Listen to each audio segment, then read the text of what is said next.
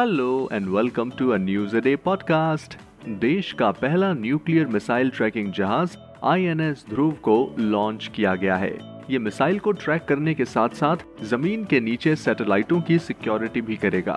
Indian navy, DRDO, NTRO के leaders के presence में आंध्र प्रदेश के विशाखापट्टनम से दस हज़ार टन के जहाज़ को लॉन्च किया गया। वैसे आईएनएस ध्रुव की बहुत सारी स्पेशलिटीज हैं। ये दुश्मन की सबमरीन्स का पता लगाने के लिए समुद्र तल को मैप करने की कैपेसिटी से भी लेस है। इससे जब भी दूसरे देश की सबमरीन्स किसी भी तरह का नुकसान पहुँचाने की कोशिश करेंगी तो ध्रुव उसे आसानी से पकड़ सकेगा और ज़रूरी इंफॉर्मेशन बता सकेगी।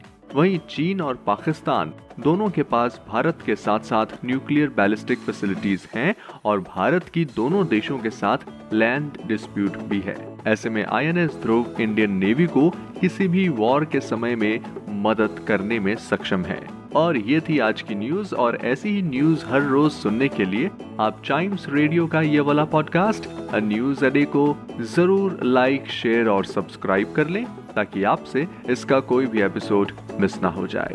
Till then see you and always keep chiming